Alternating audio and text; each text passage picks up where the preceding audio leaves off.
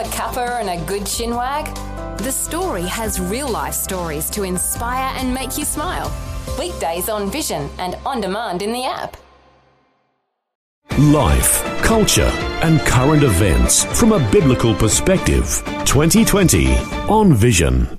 Saturday's election is likely to be a watershed moment for uh, Christians in Australia. What is at stake if the values and beliefs of the entire Christian church are reclassified even as hate speech? Or even as we heard yesterday on 2020, the idea of a Christian being a hate criminal. What if proposed threats to Christian and independent schools become law? And what is taught in schools looks different from the teaching found at the heart of the Bible. Well, up until now, faith-based schools and organisations have had the right to remain true to their faith. Christian experts in the education field are saying if the ALP wins Saturday's election, There'll be dramatic change, but to what extent will that change intensify if Labor needs to depend on the Greens party to form government? Well, this is where our conversation will go today, and we'll be talking about what to expect beyond the election. Dr. Kevin Donnelly is our guest. He is Senior Research Fellow in the Faculty of Education and the Arts at the Australian Catholic University. He has strong views on education in Australia, not only in schools, but universities and, more broadly, what the Christian church teaches. He established the Education Standards Institute back in 2008, and you might recall he was co-head of a major review into the national school curriculum. He's also the author of a number of books, Australia's Education Revolution, another called Why Our Schools Are Failing, another called Dumbing Down, and yet another How Political Correctness is Destroying Education. Let me make a special welcome to 2020 to Dr. Kevin Donnelly. Kevin, welcome. My pleasure, as always, Neil. Kevin, I always love your insights. They are always coloured by common sense. And I know that listeners will hear a lot of this as we go through our conversation today. And I don't want to leave listeners out of the conversation. So we want to open our talkback lines as early as we can as we set a platform for our conversation. Uh, so 1-800-316-316 uh, or leave a note on our Facebook page, facebook.com forward slash vision radio. Uh, for a lot of people, even at this late stage in the lead up to an election on Saturday, Kevin, uh, people are surprised, shocked, uh, wondering if this is uh, some sort of, uh, you know, controversy that's contrived, uh, something along the lines of, uh, you know, something made up. Uh, it's like a fairy tale. How could this be happening? This is not what we expect in Australia but it's not hard to identify a plan to re- to destroy religious freedom. What are your thoughts about what's going on? It's a very real danger. I mean, as some of your listeners would know, uh, around about 20% of students across Australia go to Catholic schools. The other 12 to 14% go to religious or faith based schools, other denominations. So you've got about 34% of students across Australia enrolled in religious schools. Now, parents want that choice. That choice is guaranteed by international and uh, national agreements and covenants. And up until now, these schools and other organisations, by the way, uh, religious organisations, whether it's uh, tertiary level or whether it's health they've had the ability to discriminate in terms of who they employ and who they enrol in relation to schools, who they enrol as students, who they employ as teachers. Now, both the ALP, the Australian Labor Party, and the Greens, their official policy, and I'm not really uh, interested here in what some of the Labor politicians are saying, because I think we should look at their official policy that policy is to get rid of those anti discrimination laws that allow religious schools exemptions. So basically, what they're saying is you no longer, as a Catholic or an Anglican or as a non denominational school, you'll no longer have the right to employ staff who are committed to your teachings or to enrol students who are, and their families who agree with and are able to support the various teachings of that particular religion or school. Kevin, for the sake of context here, uh, and uh, for the criticism that some have, if you talk about the ALP and the Greens, and uh, you know, are you bashing one side and not the other? Uh, let's get a little bit of context here about faith-based Christian schools and what the major parties plan to do. Uh, is there an easy way to give us a sort of an in a nutshell idea what their plans are?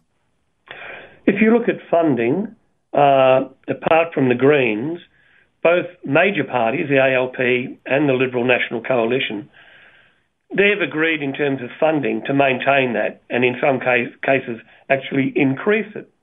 So when it comes to funding, uh, that's not an issue that I see as very important at the moment, unless, of course, you listen to the Greens Party or the Australian Education Union, and they both argue that funding should be cut to non government schools. But if you look at the major parties, they're in agreement there about funding. Where the difficulty lies is what will happen to the current exemptions that religious schools have so that they're able to employ and enrol who they see and who people, staff, pupils who are able to agree with what the school is trying to achieve. The Liberal coalition, National Coalition, are supporting that, even though they haven't made that explicit in terms of their response to the review of religious freedom that we had over a year or two ago. But when you look at their policy, that is more supportive of religious freedom compared to the ALP. And the other complicating factor here is that if in the Senate, which looks highly likely, there's uh, neither majority neither major party has a majority and the ALP relies on the Greens to form government, then the Greens policy will be very influential. And the Greens definitely want to get rid of the current freedom religious schools have. And even the Labor Party, when you look at it closely, for example, they don't want to re- uh, appoint a religious commissioner to the Australian Human Rights Commission. They've said they won't do that so they're not going to protect religious freedom, but they will appoint an LGBTQI commissioner. So they're more interested in this radical gender and sexuality uh, agenda than what they are with defending religious freedom. A very significant point you're making here, and I was talking about this as I was previewing our conversation just a little earlier. The idea that if the Labor Party does come across the line and win government on Saturday, as the polls all do predict, but needing to rely on the Greens for support.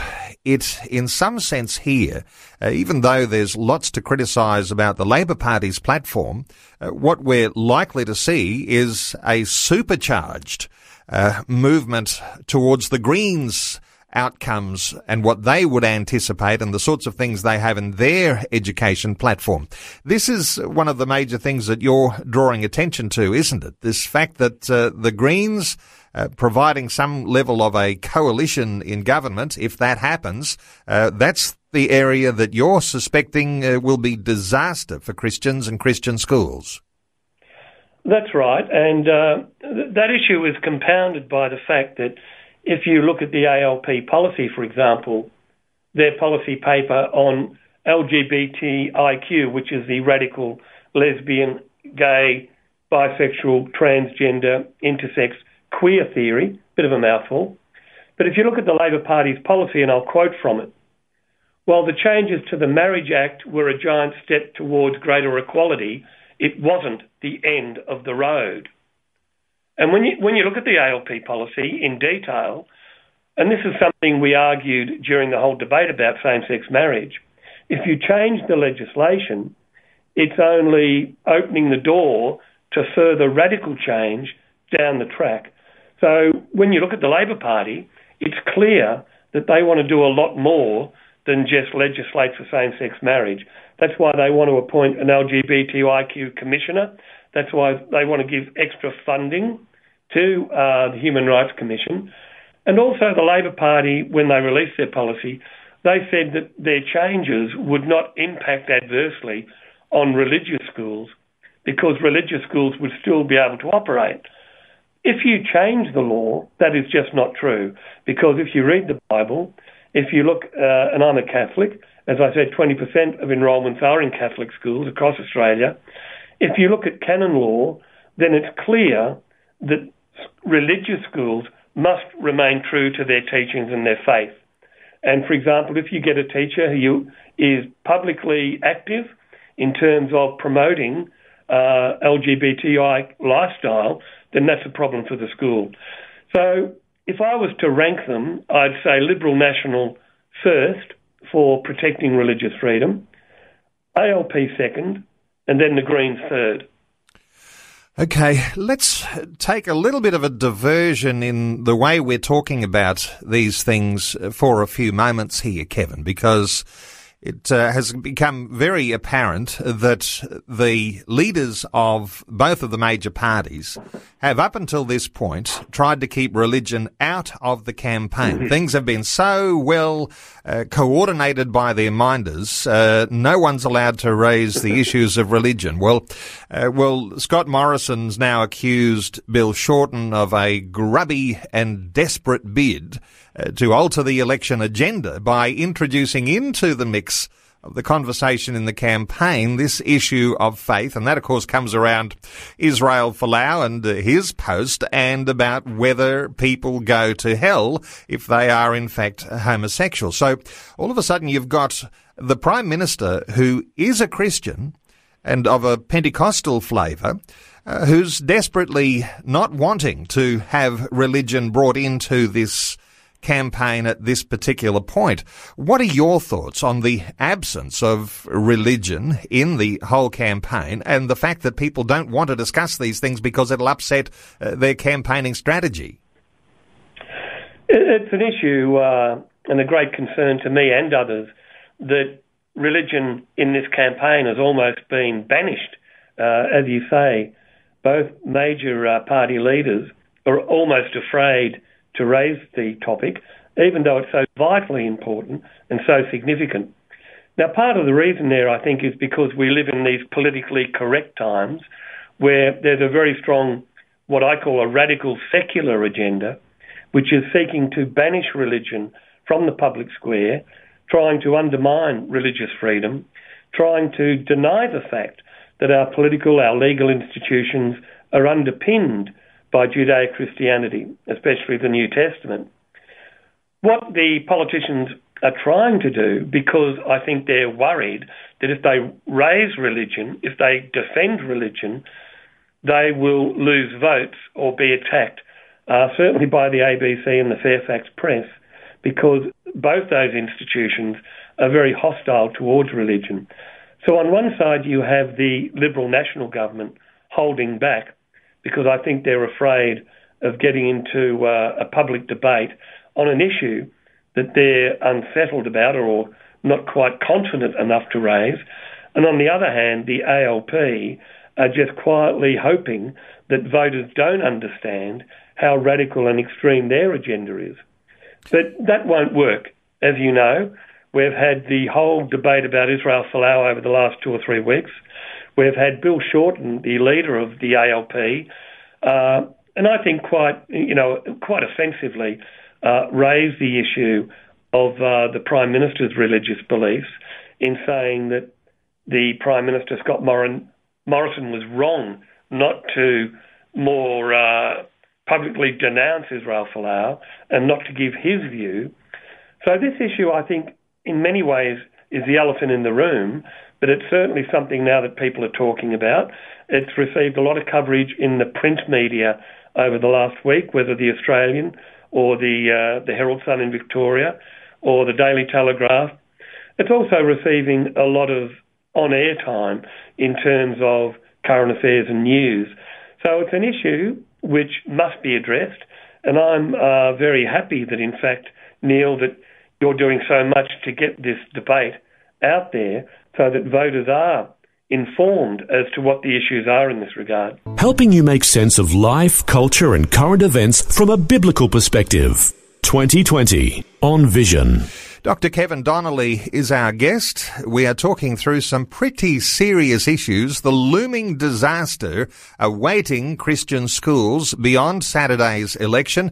Talkback line open 1-800-316-316 and you can leave a note on our Facebook page. Before we take some calls though, uh, Kevin, the radical secular agenda uh, that you referred to in the last segment there, uh, this is not just on the ALP and Green side too, is it? Because even though we're talking about having a Christian Prime Minister on the Conservative side of politics, there, is, there are factions within that side, and some of those uh, almost equally as uh, as vigorous in their push for this secularism. What are your, your thoughts quickly on, uh, as we talk conservative side of politics before we take a call or two?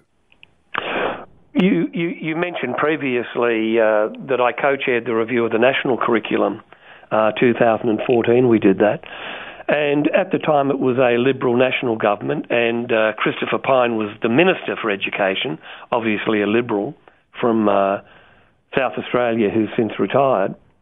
But we recommended very strongly, based on hundreds of submissions, hundreds of interviews, that there be a greater focus on Judeo Christianity in subjects like history or music or art or literature, because it's impossible to understand Western civilization, Australian culture, without a recognition that Christianity has been so influential, whether it's literature or art, music, or our political system.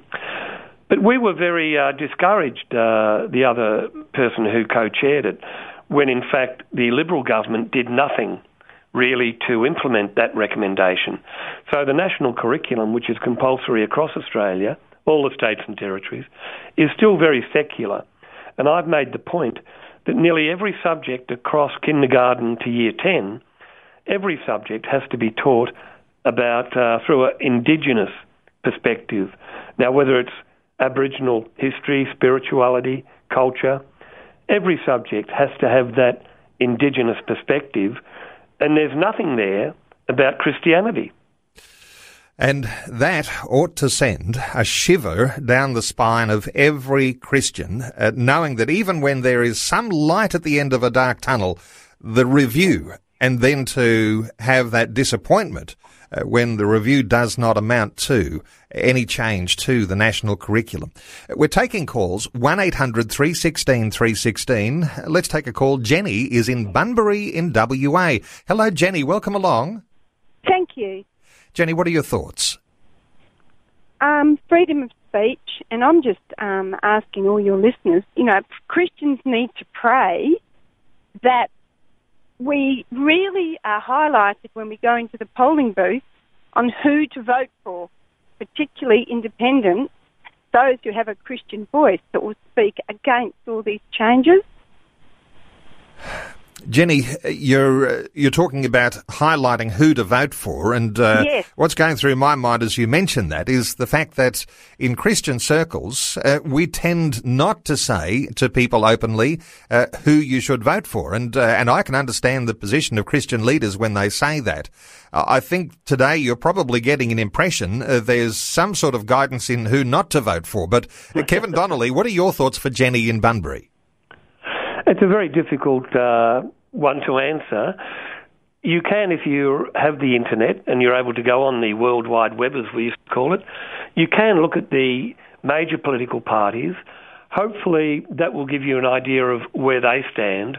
It's more difficult when you look at independents, but if you do live in that electorate where there is an independent, then I would be talking to uh, them, either giving them a ring or trying to find out where their office is. I certainly would be when I go into the polling booth on Saturday, whenever it might be. Some people have voted before uh, or will vote before Saturday. I'd be asking uh, the workers who are handing out the cards, how to vote cards, a direct question: What is your candidate's view about freedom of speech, freedom of religion, And so I would hope that then you might get a straightforward answer. But it is a difficult one. As I say, the major parties are quite clear as to what they want to achieve.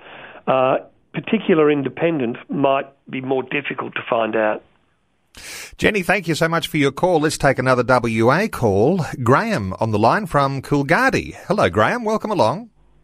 Almost Coolgardie, Kalgoorlie. Oh, you're in Kalgoorlie. Great. Okay. My note said Coolgardie, but uh, what's your uh, what's your uh, thought today? Uh, two two thoughts. Firstly, uh, the fact that uh, Bill Shorten has tried to make an issue of the Prime Minister's religion, I think, is absolutely disgraceful. Um, the Prime Minister doesn't actually have to tell the world how he thinks on anything in relation to his religion. It is quite separate from um, his responsibility as the Prime Minister of Australia. But more important than that, I just encourage people to go back in history of Morrison and have a look at the wonderful things that he's done in his life up to this point in time. And then ha- do a, a search on Google on Shorten and find out the disgraceful things that this man has done over time. Uh, Graham, you're making some good points there in comparison. A thought or two from Kevin Donnelly. It's a difficult one. Uh, I mean, I've always thought you should judge people by their actions, not always by their words. So, uh, as my uh, wife Julia says, deeds count. But it's difficult when you get into political life because we don't want to attack people or criticise people because in the past they may have done something which is unacceptable or that we don't like. I mean, I prefer the battle of ideas. I prefer to look at what the policies are. But notwithstanding that, I think it's a fair enough point to make. If a particular voter wants to look at the character of the Prime Minister and the potential Prime Minister, then that is up to them. And obviously, people do lead different lives. People do have different outcomes in terms of marriage or careers or children, for example.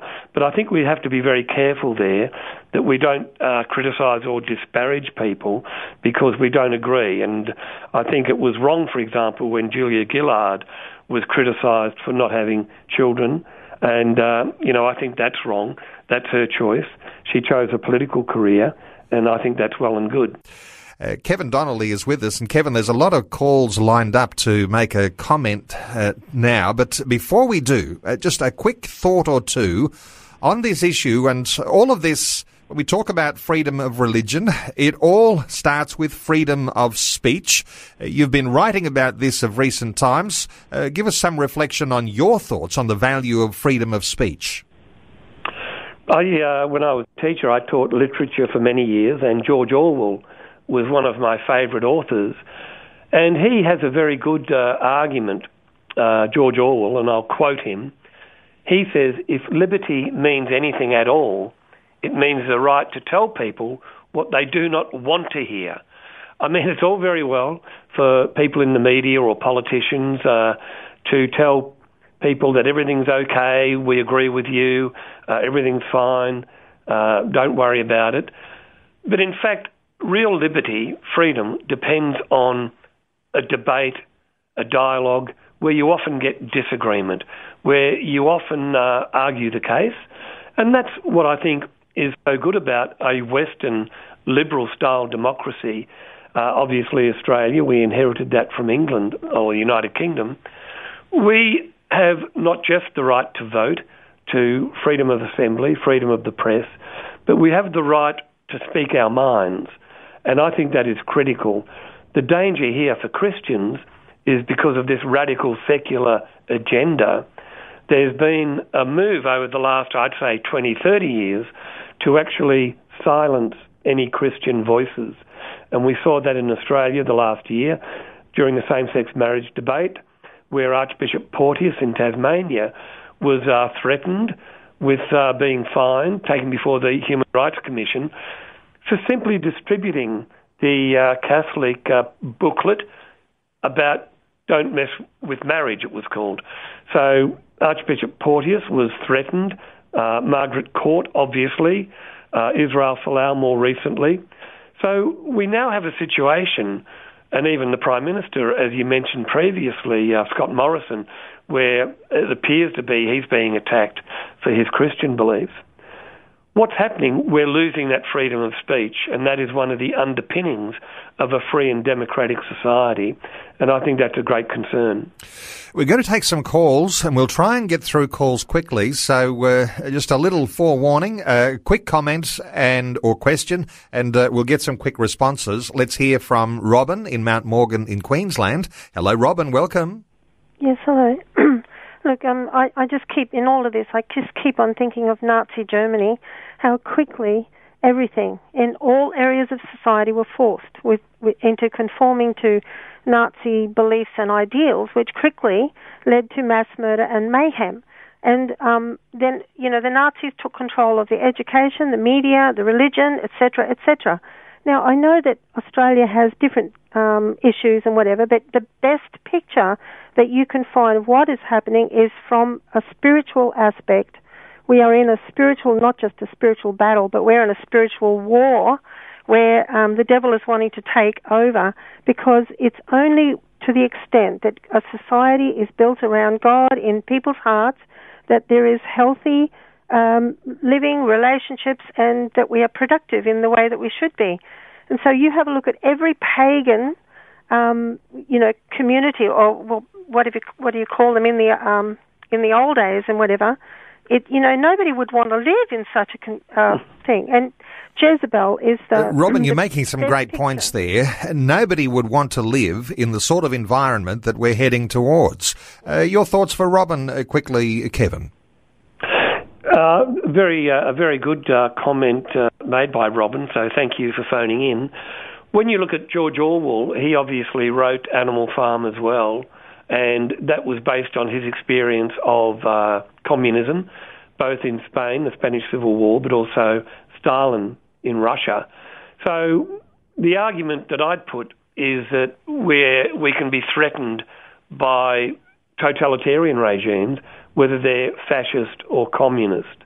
Now, the interesting point here, and I write about this in how political correctness is destroying Australia, is that some years ago in Europe, at a, a university, the Frankfurt School, they argued, and these were people who were communists uh, or Marxists, they'd argue that they would never win at the barricades, that if you look at Europe or England or America or Australia, there would never be a revolution as there was in Russia or uh, in China under Mao. But what they decided all these years ago was to take the long march through the institutions. So what's happened in Australia in particular is more insidious. It's not obvious in a sense of people taking to the streets. It's more about the cultural left with this radical secular agenda taking over what is taught in our schools, what happens at university, what happens in the media, and you only have to look at the ABC and the Fairfax Press. So what's happening is uh, what I call the culture wars. We're having uh, a, a, a debate, a battle. It's not physical in the sense of mounting the barricades, but it's, I would argue, just as vital, just as important for good Christians to understand that if we vacate the public square, if we don't argue, stand up for our beliefs, then we've lost the battle even before we engage in it. Thank you so much, Robin in Mount Morgan. Let's take another call. Bill on the line from Ararat in Victoria. Hi, Bill. Welcome. Yeah, thank you for having me. Uh, look, we complain about not teaching Western civilization, and we, we blame the heathen for it, but in actual fact, it's the Christian church. We have not got any doctrinal teaching from Genesis to Revelation on the government. God established the government to take care of education and marriage, and we have let the heat. So we're really shutting the gate after the horse has bolted instead of being up front like this was a Christian country. Abortion was against the law and all the rest of it, all these ills, and now they're all upon us and we're being taken over. But we're not being taken over, we're actually relinquishing our freedom that God gave us and we're letting the Satan have it, and that's about what it boils down to. So until we get back to the Bible, it's a waste of time praying that God will rise, raise up righteous rulers if we reject, if we don't know what his actual word has said, and I'm happy to say to pastors. Bill, you're making some great points here, and you're saying it's not so much a revolution that's taking us over, we're actually relinquishing what we've had and the benefits that we've held previously. A thought from Kevin Donnelly. It is a very, a very difficult issue. Uh, I wrote an article a year or two ago, uh, and I called it, it, It's a difficult time to be a Christian. Because even uh, whether it's at work or public life, or even with friends uh, around the barbecue or, or when you're out at a restaurant, it is a very difficult time to uh, say to people publicly that I am a Christian, I, I believe in the New Testament. These are the issues that I think are important, and this is why. Now, part of that obviously is because of the whole uh, evil nature of pedophilia and what's happened with the Royal Commission. But a lot of that, I think, in fact, uh, you know, e- evaded the real issues. It was more people used it as an opportunity to denigrate and vilify and attack the church and religion.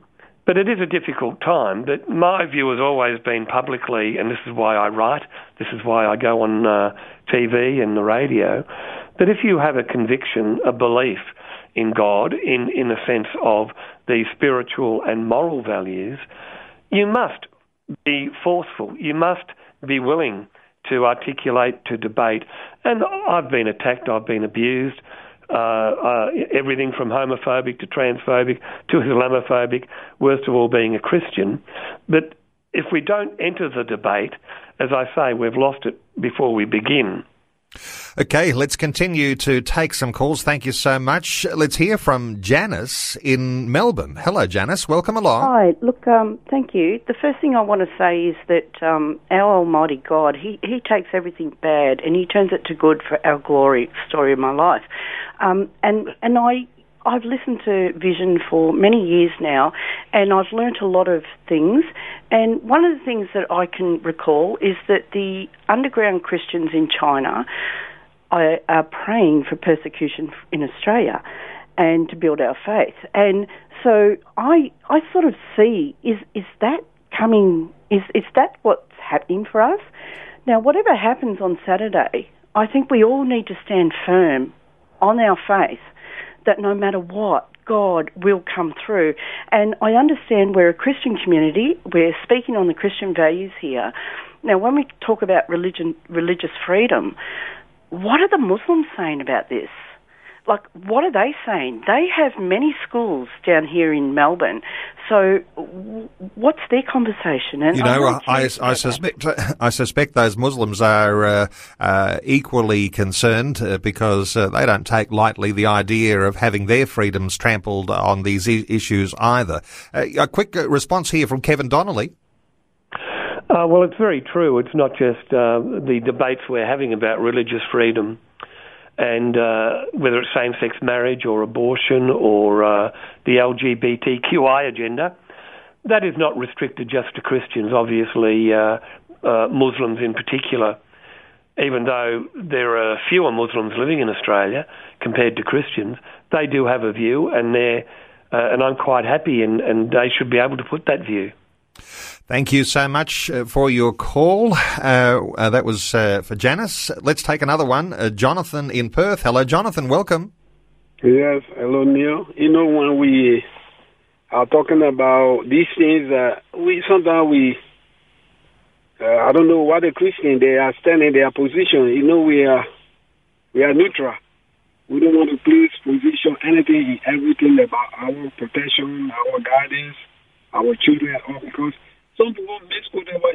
Jonathan, uh, lines just breaking up a little bit there. You're saying, though, that Christians tend not to take a position. We, re- we remain neutral. Uh, that's the way, I suppose, those who are attacking us want us to be. A quick thought from uh, Kevin. Well, I think we've, uh, you know, we've talked about that to a degree. Uh, it is difficult to be a Christian and to be public about that, uh, and to you know get into a debate or a disagreement, and to try and rely on your faith or, or what God tells us. But my belief very strongly is that if you abrogate your responsibility as a Christian to argue from that point of view, then I think you you really are turning your back on your religion. And so it, it's beholden on, on Christians to actually stand up for their beliefs, and in the public square in particular, uh, to enter that debate and to try and bring about a better Australia. I mean, for all this talk about how, you know, a secular agenda is so uh, successful, you only have to look in Australia at the rates of uh, youth suicide, depression, anxiety, at the number of abortions every year, at the fact that uh, increasingly people are leading lives that are very materialistic, uh, narcissistic, ego driven. If you don't have that spiritual nourishment, then I think it's obvious what happens to a society. Thank you so much to Jonathan. Let's take one more call. John in Somerset in Tasmania. Hello, John. Welcome. Hello, uh, Neil and Kevin. I couldn't help noticing in recent days that hell seems to have made the election campaign headlines. Yes. And um, I'm one of those people, uh, and I think Kevin must be too, uh, that uh, believe the way things are in Australia, the country is in many respects ethically and spiritually going to hell in a handbasket. uh, I think uh, people who uh, claim to recite the creed every so often when they go to church uh, may have some problems with the Kyrie eleison and with that part of the creed uh, that uh, states that our Lord is coming to uh, judge, coming again to earth to judge the living and the dead. Uh, John, good thoughts there, and uh, let's a, th- a, thought or two from Kevin on this important issue here.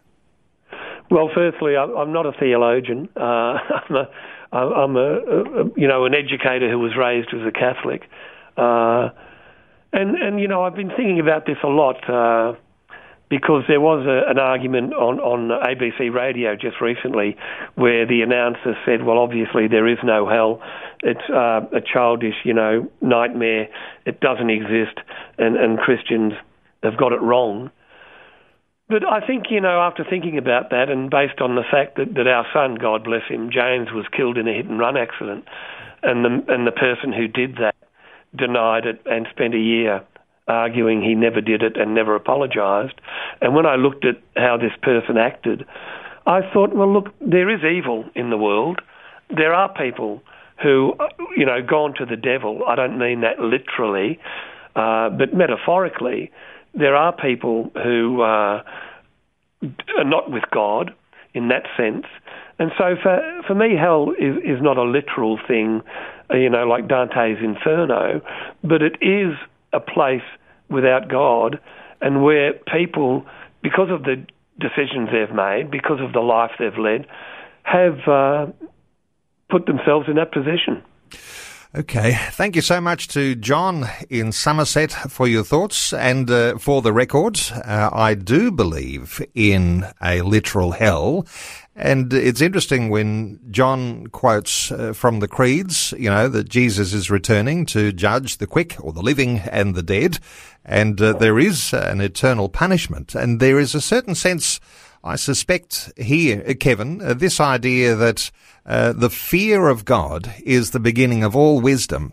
And the teaching on hell as being one of those things that perhaps is a little unknown, and all we know is what the Bible teaches about that. But uh, a healthy appreciation that God is the judge and that uh, when we talk about God being good, of course, uh, He wants the good for us, but He is a holy God too and a just God.